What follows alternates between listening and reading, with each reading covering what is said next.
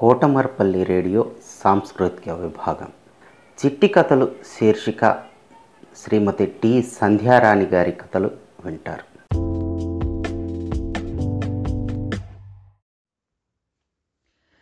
మిత్రులారా మనం నిత్య జీవితంలో ఎంతోమందిని చూస్తూ ఉంటాం. అందరికీ బుద్ధి అనేది సహజంగా భగవంతుడు ప్రసాదించిన ఒక చక్కటి జ్ఞానానికి సంబంధించిన అంశం అది. మరి కొంతమంది దాన్ని ఉపయోగించుకొని బుద్ధిమంతులుగా ఉంటారు. ఇంకొంతమంది బుద్ధిహీనులుగా ప్రవర్తిస్తూ ఉంటారు. మరి ఆ బుద్ధి అనే ఒక ఆ చక్కటి విషయాన్ని గురించి ఈరోజు నేను మీకు ఒక చిన్న కథ చెప్తాను. వింటారా? బుద్ధి చెప్పిన కోతి. బుద్ధి చెప్పిన కోతి. అంటే కోతి బుద్ధి చెప్పింది అనమాట సుందర రాజ్యం అవంతిపురం.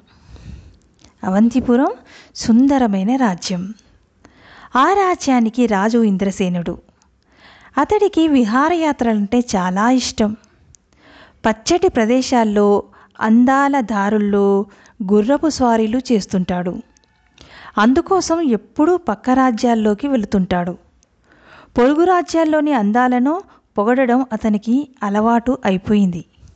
నిజానికి అవంతిపురంలో ఎన్నో అందాల జలపాతాలు అడవులు తోటలు ఉన్నా కూడా ఇంద్రసేనుడు ఏ రోజు వాటిని చూసేందుకు ఇష్టపడలేదు. అంతే కదా మరి? పెరట్లో తులసి మొక్క వైద్యానికి పనికిరాదంటారు. ఓసారి ఇంద్రసేనుడు పొరుగు రాజ్యంలో పర్యటించి తిరిగి రాజ్యానికి వచ్చేందుకు అడవి గుండా ప్రయాణిస్తున్నాడు.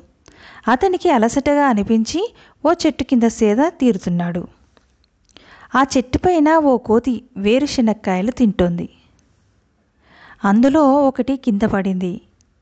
రాజు ఆ కోతినే గమనిస్తున్నాడు. కోతి గబగబా చెట్టు దిగి చేతిలో ఉన్న గుప్పెడు శనక్కాయలను విసిరేసి కింద పడిపోయిన ఒక్క శనక్కాయను తీసుకుంది. అది చూసి రాజు నవ్వాడు. కోతి ఎందుకు నవ్వుతున్నారు? అని అడిగింది. రాజుని ఒక్క కాయ కోసం అన్నింటినీ వదిలేశావుగా వెర్రిదానిలా? అని సమాధానం ఇచ్చాడు రాజు. అందుకు కోతి మిమ్మల్ని అనుసరిస్తున్నాను రాజా.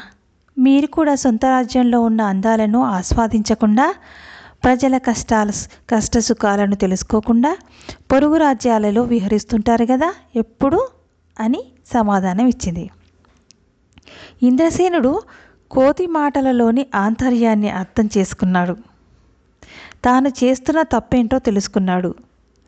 రాజ్యంలోనే పర్యటిస్తూ పచ్చటి అందాలను చూసి ఆనందిస్తూనే పర్యటనలో ఆయా ప్రాంతాల ప్రజల కష్టసుఖాలను అర్థం చేసుకోవడానికి ప్రయత్నం చేస్తున్నాడు. చూసారా మిత్రులారా?